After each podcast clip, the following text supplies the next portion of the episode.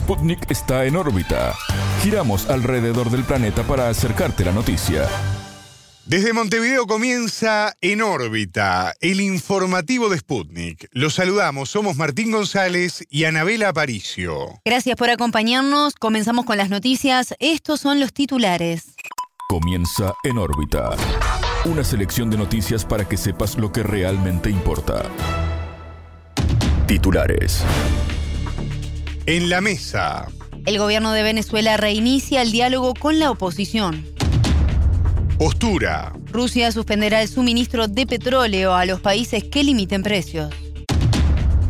Reclamo en Argentina. Comunidades de pueblos originarios denunciarán al Estado por violación de los derechos humanos.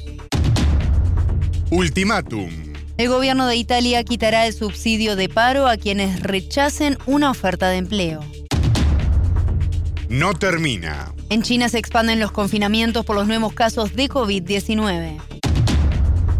Presión mundial. El presidente colombiano Gustavo Petro pedirá a Joe Biden no presentar cargos contra Julian Assange. Estos fueron los titulares. Vamos ahora al desarrollo de las noticias. El mundo gira y en órbita te trae las noticias. Noticias. Nueva etapa. El gobierno de Venezuela reiniciará su diálogo con la oposición en Ciudad de México a partir del sábado 26 de noviembre. El presidente de Colombia, Gustavo Petro, adelantó la noticia por Twitter al ser su país mediador en las instancias. Noruega también confirmó la vuelta a las negociaciones entre el Ejecutivo de Nicolás Maduro con la Plataforma Unitaria de Venezuela, pues también integra el equipo de mediación junto a Francia y Colombia. A través de un comunicado se adelantó que las partes firmarán un acuerdo parcial en materia social. En órbita entrevistó al venezolano Hernán Zamora, vicerrector de la Universidad Latinoamericana y del Caribe. El analista calificó de noticia positiva la reanudación de estas conversaciones. El solo hecho de que se vuelvan a sentar ya es positivo. Ese solo hecho implica que hay una voluntad política de destrabar el juego en el país. Ahora bien, hay que ver, una vez pasadas las elecciones eh, de medio término en los Estados Unidos, hay que ver cuál van a ser las presiones, entendiendo el contexto geopolítico internacional y el contexto geoestratégico internacional, cuáles son las presiones externas y si la mesa, digamos, de las oposiciones decida jugar a favor del país. Y eso es un tema que ellos internamente tendrán que resolver y no creo que lo tengan resuelto en las próximas 48 horas. Pero sí, hay un espacio de diálogo, un espacio de conversación y sobre todo deberíamos comenzar a ver un, digamos, despeje en lo económico del tema de las sanciones. El entrevistado repasó los temas que estarán sobre la mesa en esta nueva etapa del diálogo político. Me imagino que una vez resuelto el tema sobre el secuestro de, eh, de esa, debería poderse sentar a negociar cosas como cuándo van a ser las próximas elecciones, y básicamente el tema del manejo de los recursos que están retenidos, los fondos que están retenidos de manera ilegal para Venezuela. La oposición, que además aquí hay que hablar de las oposiciones, porque en Venezuela hay tantas oposiciones como grupos se sumen oposición, deberán buscar un punto mínimo de consenso en torno a básicamente el tema electoral, si las elecciones se van a realizar en el 2024, ya que el gobierno venezolano en un par de ocasiones ha asomado la posibilidad de adelantar las elecciones y eso debería destrabar, pero lo de William Saab debe quedar resuelto, debe quedar resuelto porque fue el punto de honor en la ruptura del diálogo a comienzos de este año. Obviamente hay un ejercicio de soberanía que además Venezuela está haciendo, porque esto es resultado de las presiones externas, pues. O sea, hay un nuevo contexto, hay unos nuevos espacios de diálogo que se presentan en América Latina, como es el caso del diálogo con el ELN Colombia y Venezuela. Tiene que haber un nuevo espacio de diálogo con una oposición además no violenta. Para el experto es clave que a nivel geopolítico países vecinos como Colombia se involucren en el tema, como asimismo la mediación internacional de Noruega y de Francia. El hecho de que el gobierno de Gustavo Petro haya servido de mediador para este espacio, junto con, como sucedió, junto con Macron y con Noruega, nos dice que hay un juego importante, pero es que además ese es el cambio de la nueva geopolítica latinoamericana. Necesitamos, para tener paz en Venezuela, necesitamos que haya paz en Colombia, porque las repercusiones se sienten. Tenemos toda una cantidad de procesos que se han activado, que han afectado a Colombia, que han afectado a Venezuela, el resultado de, estas, de estas formas de guerra, de guerra de quinta, de sexta generación, donde efectivamente la acción mediática ha jugado un rol fundamental. Y entonces que el presidente Gustavo Petro se haya reunido con el presidente Maduro, que se hayan abierto nuevamente los espacios de intercambio, las fronteras, eso por supuesto tiene y necesariamente ayuda, ha ayudado a que se destrabe y que se genere este espacio. Escuchábamos al venezolano Hernán Zamora, vicerrector de la Universidad Latinoamericana y del Caribe. Antimercado. Rusia suspenderá el suministro de petróleo a los países que se sumen a la limitación de precios. La Unión Europea busca introducir esta medida, pero sus Estados miembros todavía no acordaron la cifra límite. La vocera de la Cancillería rusa, María Zaharova, llamó a la medida de antimercado al interrumpir las cadenas de suministro. La diplomática advirtió que se puede complicar considerablemente la situación de los mercados energéticos mundiales. Según Moscú, el dictado del precio del crudo sienta un peligroso precedente para el comercio internacional en general. La idea de imponer un tope de precios en las adquisiciones de petróleo del país eurasiático fue propuesta hace varios meses por Estados Unidos. La Unión Europea vive una crisis energética por los altos precios del gas, producto de las sanciones impuestas a Rusia a raíz de su operación militar especial en Ucrania. Esta realidad disparó los precios de la electricidad en los últimos meses. A su vez, las restricciones de Bruselas contra Moscú aceleraron el alza de los precios de los alimentos y combustibles. Denuncia.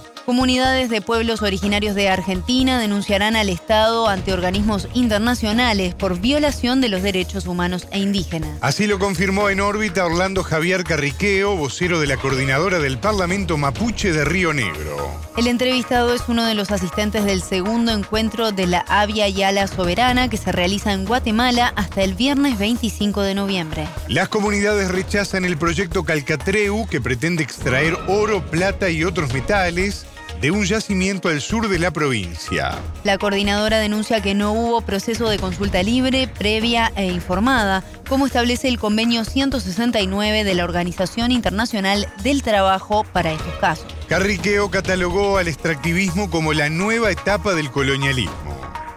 Nos parece claramente la nueva etapa del colonialismo en el territorio lo que pretende el Estado nacional y provincial es eh, en nuestros territorios comunitarios llevar adelante procesos mineros de hidrógeno verde, gasoductos. Bueno, y eso si no consulta con las comunidades que van a estar afectadas no se puede llevar adelante. Nosotros esperamos que el Estado aplique el convenio 169, respete los derechos indígenas, pero mientras tanto eh, por ejemplo, hemos cerrado las tranqueras al ingreso de las empresas mineras. Eso, por supuesto, que genera un conflicto y estamos trabajando en los próximos días en una denuncia internacional también al Estado argentino por incumplimiento de esos derechos, de los derechos humanos. El conflicto por el territorio en Río Negro tuvo un nuevo capítulo en octubre, cuando la comunidad Lafken Winkul Mapú fue desalojada por la policía. Cuatro mujeres, incluida la máxima autoridad espiritual de la comunidad, Betiana Colguán, permanecen detenidas. Nosotros entendemos que el Estado tiene que allanarse a la discusión en mesas de diálogo para resolver los conflictos territoriales. Sobre todo la Argentina que todavía no ha reconocido un genocidio de hace 140 años y que tiene muchas demandas territoriales no ha cumplido nunca la manda constitucional de tierras aptas y suficientes y ese es un proceso que eh, nosotros estamos acompañando a las comunidades a las reivindicaciones territoriales. Si el Estado no entrega las tierras, eh, nosotros tenemos derecho a reivindicar territorio. Para Carriqueo, el gran desafío de los pueblos indígenas latinoamericanos es cambiar el concepto de Estado. El desafío me parece que es eh, construir herramientas políticas de representación para mm, cambiar el Estado. Es decir, yo no creo que los estados se desarmen por sí ¿no? y que nazca. Es un proceso que seguramente va a continuar en los, en los próximos 50, 100 años. Estos estados modernos que están implantados en Latinoamérica y que vienen de, Europa, eh, no, por supuesto que no representan claramente la identidad indígena, ¿no? Y eso es un conflicto. Nosotros entendemos que la construcción de estados plurinacionales es un proceso social y político, y en ese marco las discusiones tienen que darse. que los estados reconozcan los genocidios y el colonialismo que han implantado eh, después de, de, la independencia de hace 200 años, hay que revisar procesos históricos y sobre todo la discusión territorial. Escuchábamos a Orlando Javier Carriqueo, vocero de la coordinadora del Parlamento Mapuche de Río Negro de Argentina. Dirección. La primera ministra italiana, Giorgia Meloni, anunció que se quitará el subsidio de paro a quien rechace una sola oferta de empleo. La ley de presupuesto 2023 apuesta a eliminar la renta básica e impuestos a empresas de electricidad, subida de pensiones y a bajar el IVA en 5% al gas. El plan fiscal abarca un gasto de 35 mil millones de euros, 21 mil de ellos serán destinados a familias y empresas. Como novedad, termina la renta básica de 780 euros para los más necesitados y se quitará el subsidio de paro a quienes rechacen una sola oferta de trabajo. Esta renta era destinada a núcleos familiares con un patrimonio inmobiliario inferior a 30.000 euros y con ingresos en el hogar no superiores a los 9.360 euros anuales. El objetivo era reducir el número de ciudadanos que viven bajo el umbral de la pobreza. La oposición al Ejecutivo, como el Movimiento Cinco Estrellas, liderado por el ex premier Giuseppe Conte, condenó esta acción. No podemos permitir una masacre social, se quiere eliminar la única ayuda que ha evitado que millones de personas terminen en la calle, expresó el dirigente. Otra medida en debate es el cambio del sistema de pensiones. A partir de 2023 los trabajadores podrán jubilarse anticipadamente a los 62 años si cuentan con 41 años de trabajo. El plan fiscal busca que el déficit del próximo año se eleve al 4,5% del Producto Interno respecto al 3,4% previsto en el mes de septiembre no termina. En China se expanden los confinamientos por la pandemia del coronavirus. En ocho distritos de la ciudad de Zhengzhou, provincia de Nan, 6,6 millones de personas deberán quedarse en casa durante cinco días a partir de este jueves 24. Los residentes solo pueden dejar sus hogares para comprar alimentos o recibir atención médica. El gigante asiático enfrenta un repunte de casos diarios de COVID-19. En Zhengzhou se ordenaron pruebas masivas diarias para controlar los contagios. El martes 22 y miércoles 23 hubo enfrentamientos entre policías con trabajadores en la mayor fábrica de iPhone de Apple que reclamaban por sus salarios. En las 24 horas previas se registraron 31.444 casos nuevos de COVID a nivel nacional, según informó la Comisión Nacional de Salud este jueves. Se trata de la cifra diaria más alta desde que se detectó el coronavirus por primera vez en la ciudad de Wuhan en el centro del país a finales de 2019. Esta semana las autoridades reportaron las primeras muertes por COVID-19 en China en los últimos seis meses, elevando el total a 5.232 personas. El país asiático se ha caracterizado por su táctica de Estado para combatir la pandemia, el llamado COVID-0. El plan tiene como meta aislar los casos en su totalidad, confinar distritos y hasta ciudades para eliminar el virus por completo. Empresas y comunidades, desde Guangzhou en el sur hasta Pekín en el norte, se encuentran bajo diversas formas de confinamiento. En el caso de la capital china, cerraron centros comerciales y edificios de oficinas, además del bloqueo al acceso a complejos de apartamentos. Presión mundial.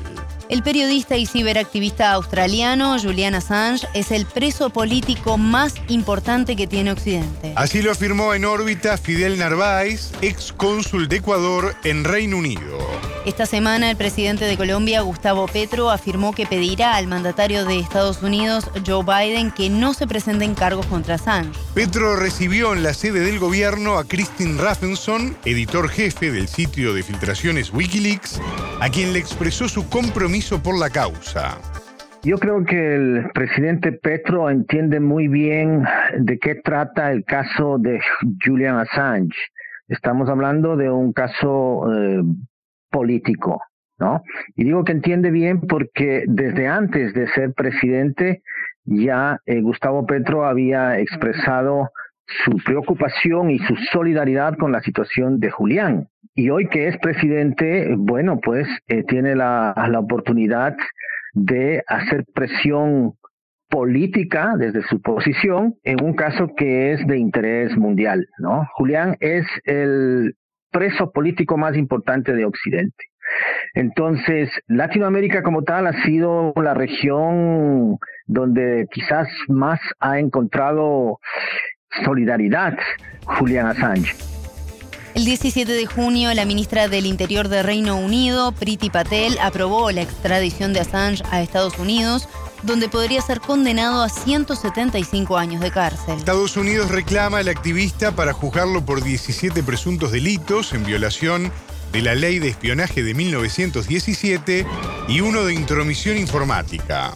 Las imputaciones se relacionan con la publicación de partes militares sobre Irak, Afganistán y la base de Guantánamo e informes de crímenes de guerra. Assange permaneció en la Embajada de Ecuador en Londres desde junio de 2012 hasta el 11 de abril del año 2019, cuando fue detenido a petición de Washington.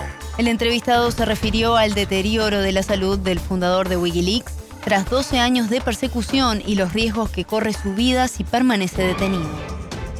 Julián va a cumplir ya pronto cuatro años en una prisión de máxima seguridad. Y fue encerrado en esa prisión después de haber estado en un encierro eh, siete años en unas condiciones eh, también bastante duras y, y, difíciles dentro de mi embajada. Y vamos pronto ya a tener 12 años en total de la persecución sobre él. Entonces, claramente, eso tiene una repercusión en su, en su salud, tanto física como emocional. Narváez destacó la importancia de ejercer presión a nivel mundial y regional para que Reino Unido y Estados Unidos reviertan su decisión política sobre Assange. Es difícil, es difícil pronosticar, porque como decía, eh, se trata de un caso político, pero que tiene un tratamiento judicial, ¿no? Y yo creo que no hay que engañarnos. Eh, la, decisión, ya sea de los jueces eh, británicos en última instancia, será dada en base a la presión política. Quienes tienen la llave de la libertad de Julián Assange son los políticos el gobierno del Reino Unido, que en última instancia políticamente puede intervenir, y sobre todo el gobierno de los Estados Unidos, que es su perseguidor y que puede en cualquier momento eh, retirar esos cargos, retirar esa persecución vergonzosa. Y es por eso que es importante la presión política a nivel mundial.